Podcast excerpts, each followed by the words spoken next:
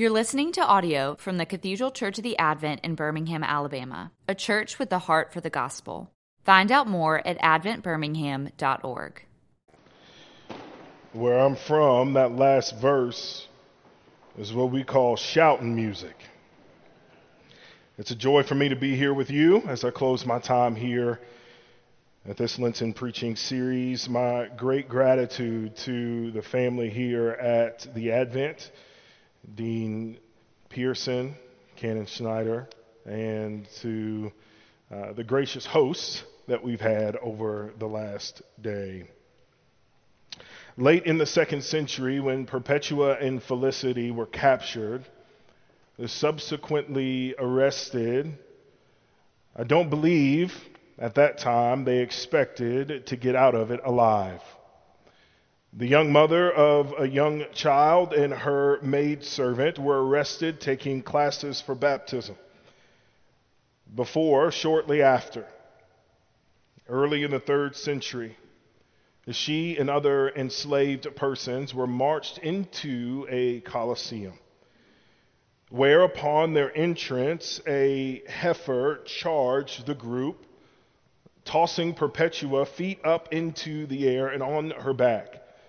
She sat up, she adjusted her ripped tunic, walked over to help Felicity, and then a leopard was let loose. And it wasn't long before the tunics of those Christians standing in the Colosseum were stained with crimson blood. However, the ensuing actions were too deliberate for those in attendance as they began to call for their deaths. So Perpetua, Felicity, and the rest of the group were lined up, and one by one they were slain by the sword. We may not find ourselves in an arena with beasts, nor gladiators.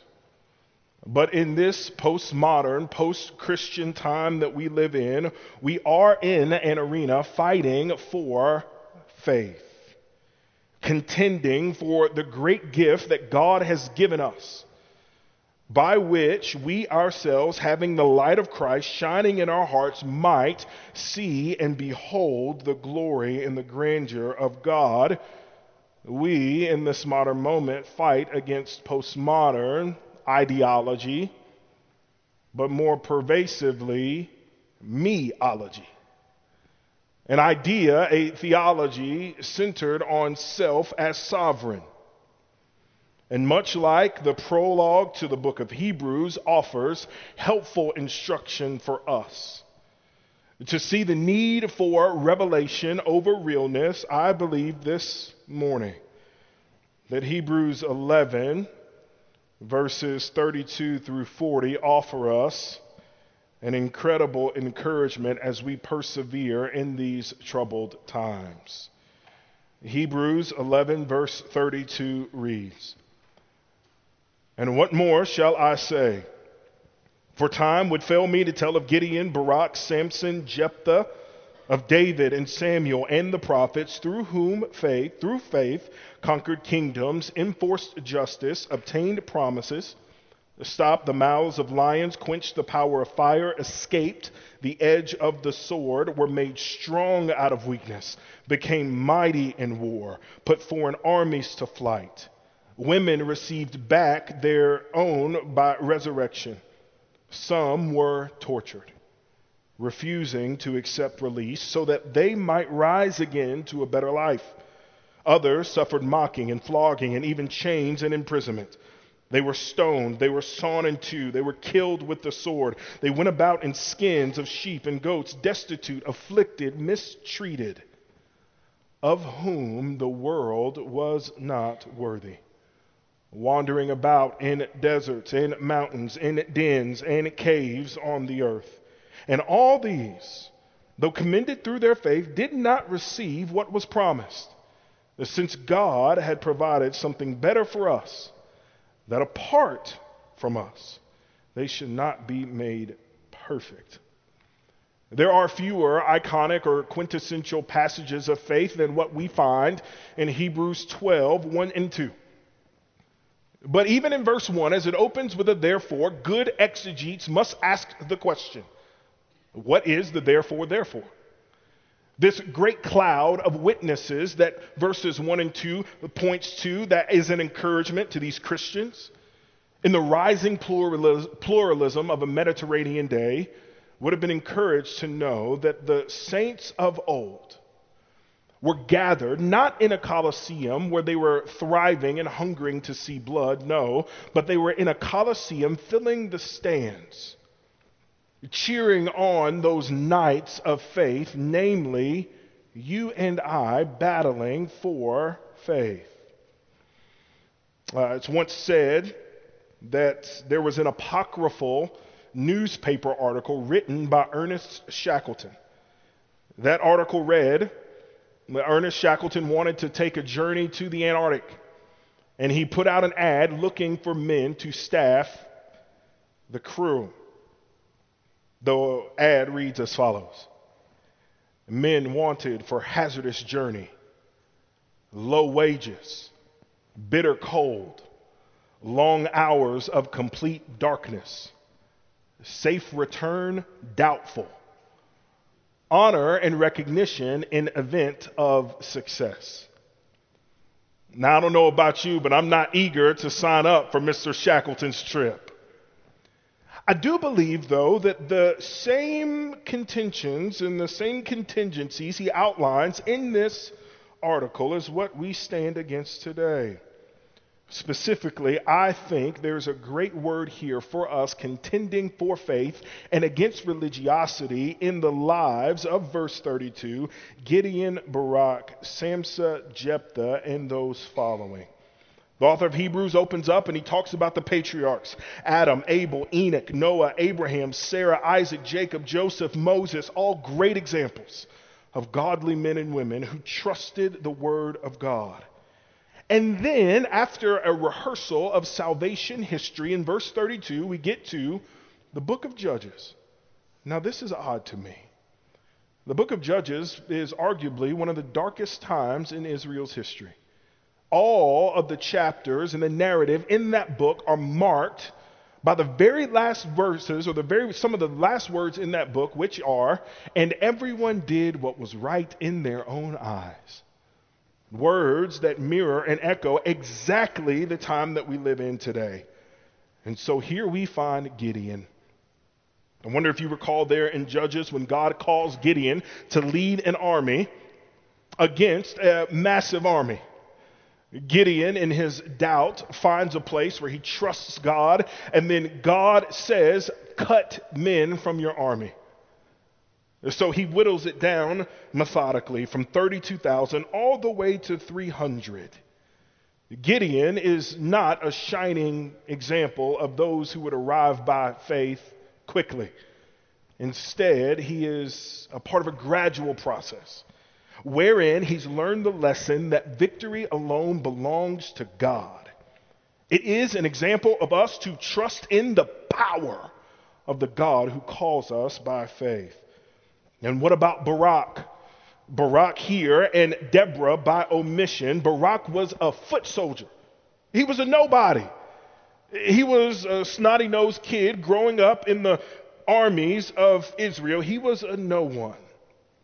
But there in Judges, we find God takes a nobody, makes him somebody by saving everybody. But it wasn't for Barak's fame that God delivered the people of Israel, it was so that the name of Yahweh would be spread great throughout the people of God. We've seen a faithless man be used by God. We've seen a no one, someone inconsequential, used greatly by God. And then we get to Samson. As a young man growing up in northeast Birmingham, I remember thinking Samson was like this eight foot tall black guy with dreads all the way down his back. And I always wanted to be like Samson because I only read the physical descriptions of Samson, but Samson's story is where we really begin to see the beauty of faith. Samson, after all, rips a lion apart with his bare hands, slays Philistines with the jawbone of a donkey. And yet, he is a man who has greatly failed in so many ways.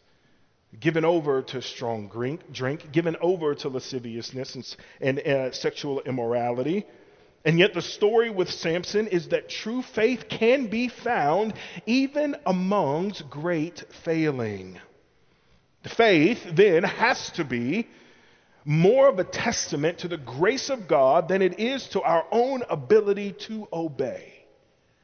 And in a postmodern culture where everyone's worshiping self, fighting so hard at self justification, it is faith. The message of the revelation of the Son of God that points to the grace of God as the sustaining power of our souls. It is, after all, the Word of Christ that upholds the universe and sustains it. And there at the end of Samson's life, we find him in one last act of faith, trusting the hand of God to deliver both he and those enslaved from the hands of their captors. But there may not be a more sad picture of the state of Israel and even the world today than Jephthah. Judges chapter 11. There, I love the way that it opens up. We find Jephthah, and I quote, was a mighty warrior, but the son of a prostitute. Almost as if the biblical writer wanted us not only to know that he was the son of a prostitute, but that it somehow discounted the fact that he was a mighty warrior as if his own seedy family of origin disqualified him from being used by God. And God used him to march against the Ammonites. But then Jephthah makes a vow to God God, if you deliver us from the hands of our enemies, then the first person who walks out of my home, once I return in peace, I will offer them as a sacrifice to you. A vow. How many times have we made similar vows to the Lord? Lord, if you get me out of this situation, I promise. Lord, if you answer this prayer, if you just give me this one thing, I promise I'll give you this. God does deliver Israel from the hands of the Ammonites. Jephthah rides home in a victor's parade, rolls up on his home, and the first person to come greet him is his daughter. And being a man who's given his word to God, he bows, he weeps, and then he murders his daughter.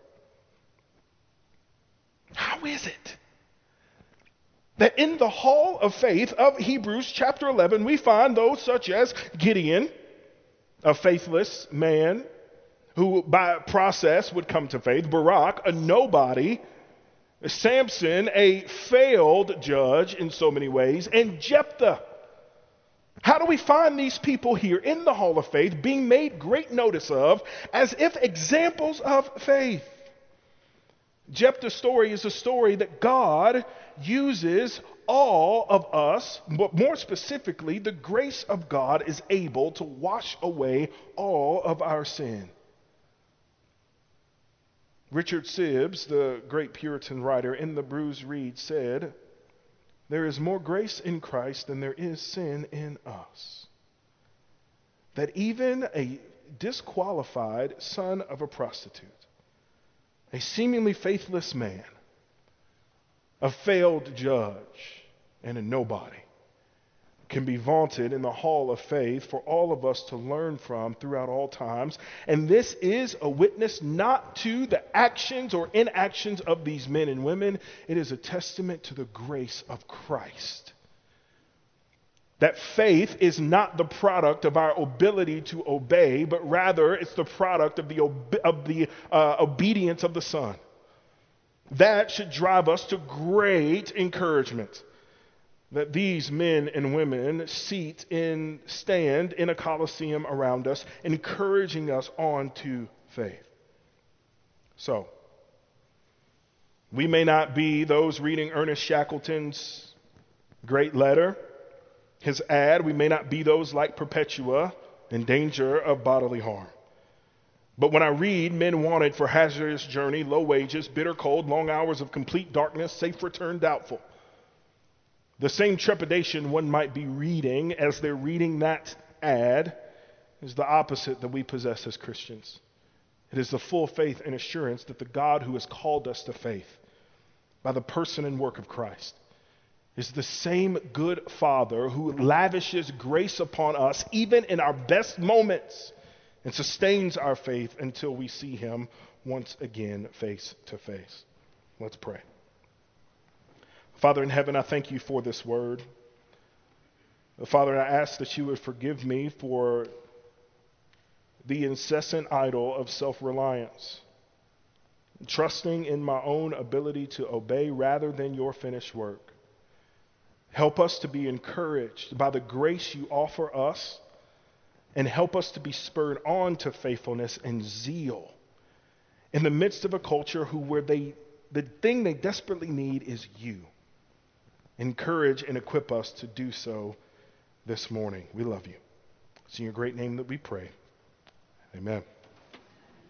You've been listening to audio from the Cathedral Church of the Advent. If you live in Birmingham or find yourself visiting, we hope you'll join us at one of our Sunday services. Find out more at adventbirmingham.org.